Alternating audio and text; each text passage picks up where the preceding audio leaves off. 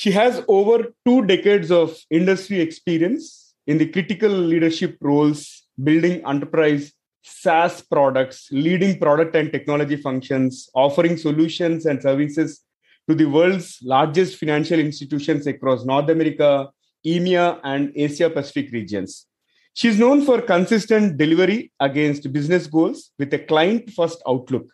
And also, building sustainable and high performing teams has been a key focus for her.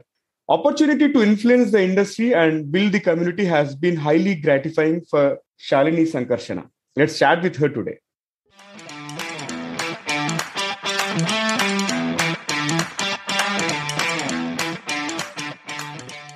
This is the Guiding Voice podcast series, TGV for a Better Future. And folks, this is your host, Naveen Samala, fellow IT professional and a learner on a mission to shape the careers and lives of millions across the globe. So, folks, in every episode, we interact with industry experts or thought leaders or academicians or coaches across the globe to drive some insightful conversations that will help our audience learn some amazing stuff. Also, we share an interesting trivia or a fun fact towards the end. And you're going to acquire more knowledge by tuning into TGV per every minute than any other podcast in this space. Thank you so much for joining me. And today we are going to discuss a topic India as a software product nation. And we are pleased to have Shalini, part of TGV's journey in shaping the careers and lives of millions across the globe. Shalini, I'm really excited to have you part of TGV. Welcome to TGV. Thank you so much, Naveen. I was thinking about the name of the podcast, and it seems very apt. And happy to be part of this. Uh, thanks for inviting me. Sure, and pleasure to have you on board. Shali, let's talk very briefly about your career journey and the top three things that have contributed to reach where you are today. Sure. Career, I think you have uh, summarized it. So if I if I give you three bullet points about my career, my current remit is a product and technology leader in a, one of the most prestigious institutions in the financial services called Broadridge Financial. Bullet point two, have the privilege of being on the NASSCOM Product Council, truly helping shape India's software product agenda. Bullet point three, continuous learner. And while this is not yet a career, uh, music has been a big passion. So I'm still in a learning mode. Hopefully, at some point, it may become part of my career. So one common thing what I've observed in the successful leaders like you is never-ending passion to learn, upskill, and continuously develop. Right. So that is so fascinating. And you mentioned about bullet point number two, NASSCOM Product Council, and there has been a lot of uh, focus on building products. And NASSCOM is committed to develop so many product managers and develop this product management competency and all. So, what is the motivation behind that initiative? It's fairly simple. If you notice, India's software industry it has had um, a few inflection points today. A couple of decades ago is when India truly jumped into the IT services world. You know, with large giants like Infosys and Wipros, where we truly took on the world uh, by being the, the biggest IT services hub, essentially serving every sector. I think that really put us on the map. If you look at it today, what we need to think about or we or what we are already as part of the journey today is putting it back into the makers world which means so far we were serving the makers we were innovating through the services. But if we are continuing as india becoming an economic financial cultural superpower one of the biggest things for us to um, take forward is how do we build from india build for the world. And for that to happen you really need to build builders. So i think today those builders are called product managers product makers product thinkers product creators so i'm, I'm loosely using the word overall product as a thinking and uh, the idea of NASSCOM Product Council and um, especially the skilling agenda is to truly look at how do we make this happen, which is how do we build builders? How do we build product makers? So that's pretty much it with, with the intention that India becomes a software product nation. And once that happens, I'm sure you're familiar with the train the trainer model. You build a product builder, he or she would build an entire industry around it. So that is the idea. Mm-hmm. I, I love the concept, build the builder. Right. So you're trying to create product managers so that we as a nation can have can build as many products as possible for the world. Quite interesting. And I'm sure this is going to be a very tough journey at the same time in terms of building that competency and all. And now uh, let's talk about the startup ecosystem. And these days, ecosystem is called as eco, if I'm not wrong, right? So, how uh, do, do, do you think it is favorable for uh, product development at this moment? There has been a lot of positive strides. So, uh, I am an eternal optimist, and um, and I would say that uh, compared to a few decades ago versus now, uh, conditions um, from economic support to regulatory compliance to just having a support ecosystem having mentors who have done this having corporates who want to incorporate um, the startups in their journey and overall environment for building the startup and entrepreneurial mindset. I think all of these factors are very positive in india today. I mean we are seeing success stories right? Plus the investment and the vc um, story obviously is very strong very positive. I do think there is there's a huge spike going on. We might see some plateauing you know which which naturally happens in the market. But even then it's going to be a fully positive trajectory in my opinion for the startup world. And the latest budget also has provided a lot of impetus for the startups so i think it's overall positive. I wouldn't say everything is rosy. There's still a lot lot for us to learn as a nation and as individuals but it's a very positive environment. Mm-hmm. They're quite encouraging, and uh, I think youth, especially the students and young entrepreneurs, have a lot of opportunities which uh, were not uh, available two decades ago, right? I mean, I mean, if if I were uh, passing out of my college journey today, I think uh, I would be blown away with the options that I have. So yes, exactly. I wonder the same thing.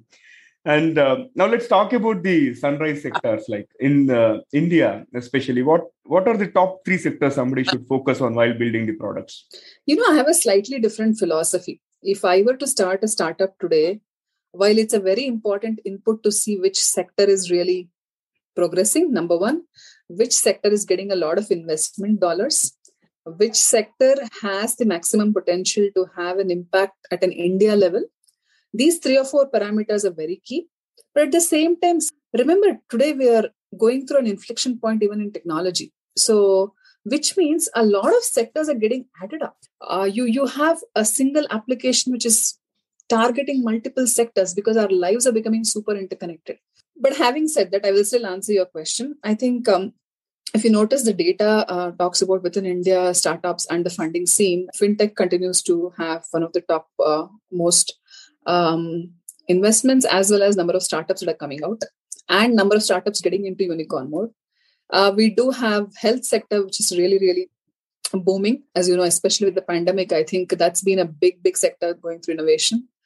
And e-commerce continues to rule the roost. But again you have horizontals like payments. Well payments is targeted as fintech it really touches every single sector right? So i think we have a lot of those horizontal segments coming up. Some interesting ones are like agtech which is agri um, uh, agri stack, uh, especially coming in Indian domestic market. So I think there's some really interesting things going on in all these sectors. Yeah, quite interesting. And uh, Shalini, you have predominantly spent your career in the fintech industry, right? Uh, can you take? Uh, can we briefly talk about the fintech evolution as well as revolution across the globe? Lovely, uh, excellent question.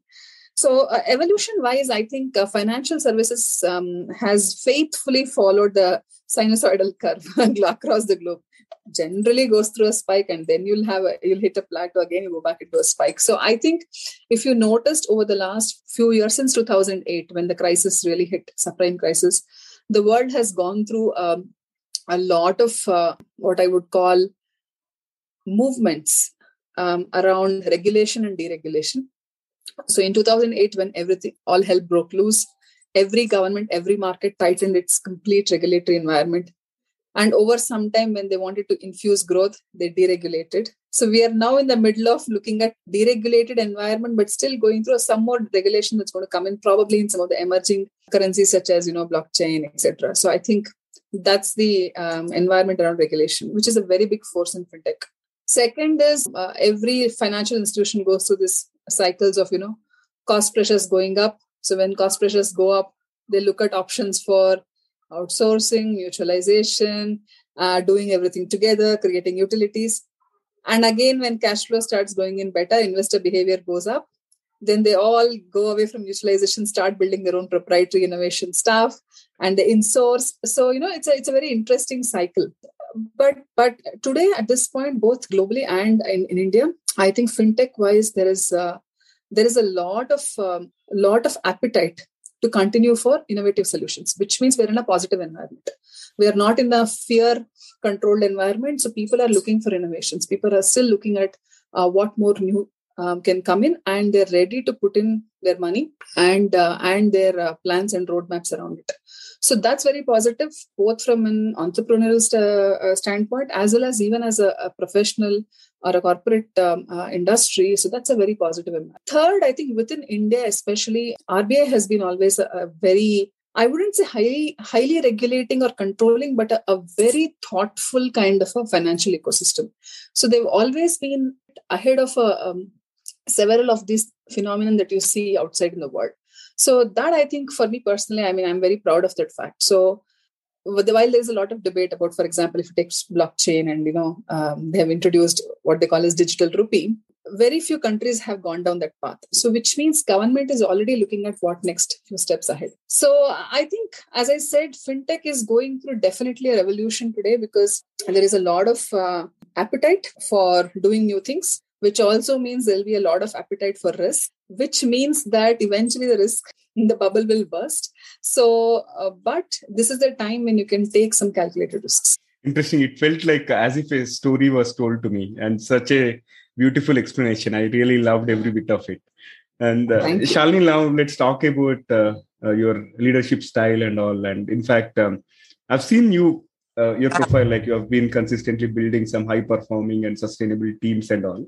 And uh, you are the most sought after leader in terms of uncertainty, right? So, would you like to share any tips for leaders in dealing with uncertainty? The reason I'm taking a pause is I'm thinking in my mind do i know enough to start giving tips out so uh, because because i still think i'm learning myself and in my current role which which is essentially looking after serving and creating solutions for europe and apac what i can say is that you know the teams are really making me i have some of the strongest teams the most committed teams most what i would call in-depth teams so one of the lessons i have learned is if you truly have to not just sustain but build long term value, business value, we really need to have teams which have that long term culture and going deep culture, not just going wide and uh, being on the surface.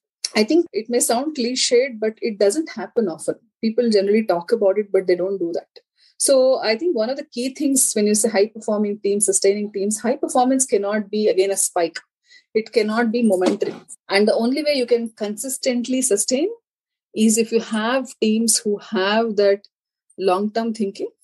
And i think developing that would be a real real trait. Having those passionate leaders when you have passionate leaders right it doesn't matter the labels that they have. You call them technology call them product you call them qa call them client service it doesn't matter i have seen successes happening out of every role playing and having an impact on every other role of the business. So having that alignment to business and truly holistic thinking, I think it's a, it's a, it's a very, very important aspect for building any team. I wouldn't say not just in the leader, I'm saying the, the leadership team that you have. Third is, I think, uh, being authentic to yourself, I think, is something which we all need to do that. Um, because we all should realize, and everybody already realizes that we don't know everything. We don't have every answer to every question. Leader does not mean that you need to have an answer to every question. Uh, that's my personal belief and acknowledging that you don't have the answer to all the questions and bringing along your team, uh, especially your leadership team, are really listening to the counsel.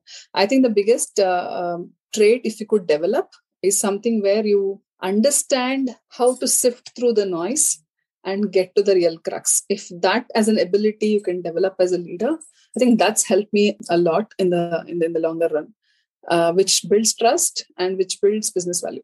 Fantastic. Shalini, we have been talking a lot about product as well as uh, fintech industry and leadership. Now, let's lighten up the mood of our audience. I'm going to yes, kick off please. a few rapid fire questions. Where's my hamper? You'll receive it uh, if you do well. Okay. Looking forward to this now. Yes, let's do that. All right, yeah. So, what has been your child childhood fantasy? You will laugh at this. My first uh, dream job when I was probably age of uh, six was to become a librarian because I love books. I absolutely love books. And at the age of five, I got my first library card. That was my birthday gift. And from then on, all I wanted to be was a librarian and just read books all day long. So that was a fantasy. Interesting. And do you still read a lot of books? Absolutely. Awesome. And I still love paper books. It may not be environmentally friendly, but I love paper books. Yeah, yeah, yeah. yeah. All right. Moving on. So, as someone who is really passionate about products and uh, someone who is supporting the product management community and all, what is your favorite product on the whole? Anything you take? That's a tough one. That's a real tough one. See, product need not be software, right? Yeah, um, it can be anything. Technically, technically, the product actually started with your physical products. So when I think about that, I think um, for me, first time anybody in medical community produced the concept of vaccination and that whole strategy. I think that is the product which would always remain as an ultimate product for me in my mind because it's timeless, has a huge impact, has absolute business and customer value, continues to make money, plus continues to have an impact. You can't get a better product than that awesome. All right, let me move on to my next one. What is one random skill that you would like to learn? Psychologist. I want to be, if I ever get some time, I'd love to understand and learn a bit more on psychology, especially of people. Yeah. I wouldn't call it random. I think it's important, but yeah, haven't had a chance to do it. Great. So wish you all the best on that. What what has been a funniest moment in your life so far? recently something happened. I don't know if it's the funniest, but it's a recent moment. So uh, I have a son, and uh, he learns Indian uh, Carnatic music, and he had this um, his music concert for his uh, academy and he sang well etc so then the his academy uh, uh, head he kind of talked to him and said okay well done etc etc and then he says okay tell me um, how far do you think you have come in your music journey? He's been learning for the last couple of years. And this is what he says okay? He says 2 years ago my mother used to teach me all my music and i would struggle. Today most of the times my mother sings incorrectly and i teach her so that's been the journey. And this he says in a global uh, concert okay some 200 kids with some i don't know some My 40 countries so i didn't know whether to laugh or whether to be embarrassed but yeah that was funny and you should be proud uh, about it for sure right? Very proud. I'm very proud.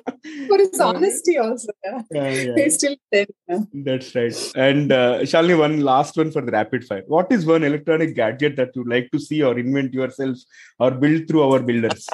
Electronic. An electronic gadget that can help kids really have the experience of nature and break the addiction of electronics if that's possible for the next generation, I think it's going to be both a strength and Achilles heel, the electronics bit. Great thought, actually. All right. So this has been a fantastic rapid fire. Now let's flip back to the mainstream and ask you one final question for today's conversation. So, sure. Shalini, what is your one piece of advice to those aspiring to make big in their careers? I think it's important to have consistency in at least one skill that you have because I see a lot of um, a lot of appetite to run around, jump around. I think that you need an anchor point and you need to identify that for yourself whatever that is. Have one skill and then grow upon it. That applies to leadership that applies to somebody who's entering the industry today that applies to anybody who wants to do big. I think not having that foundation really will always leave you in a state of unclear mindset especially when you're in a crisis. So pretty much been my philosophy. You should have something that you can anchor to and say okay i know this very well and i'll build upon this. Awesome. That was an amazing tip and uh, Shalini, this has been a fabulous conversation. I really loved every bit of it. And thank you so much for being part of TGV's journey in shaping the careers and lives of millions across the globe. Wonderful. Thank you so much, Naveen. Uh, let's hope uh, you can continue to guide uh, the IT professionals and your listeners. And thanks again. It was fun. All right. Yeah, same here. And pleasure hosting you. And folks, uh, before we move into the previous section, here is a small request in case if you haven't subscribed to us, please subscribe from the app where you have tuned in from so that you'll be notified about all the future episodes. And uh, also share about TGV with at least three of your friends or colleagues who can benefit from uh, TGV because uh, your friends will learn some amazing stuff like how you're learning and we will gain a few subscribers. Thank you so much in advance. And folks, we spoke about uh, product as well as making India as a product nation and all. Like I'm sure you might have attended some other webinars or maybe part of some conferences or you may be leading your own product teams and all. So we would love to hear from you in terms of how can we build the pipeline of product managers and how can we develop that competency among the youngsters. So please feel free to reach out to us and share your uh, comments and feedback. And also, if you're watching it on YouTube, I would love to read the comments pertaining to this video.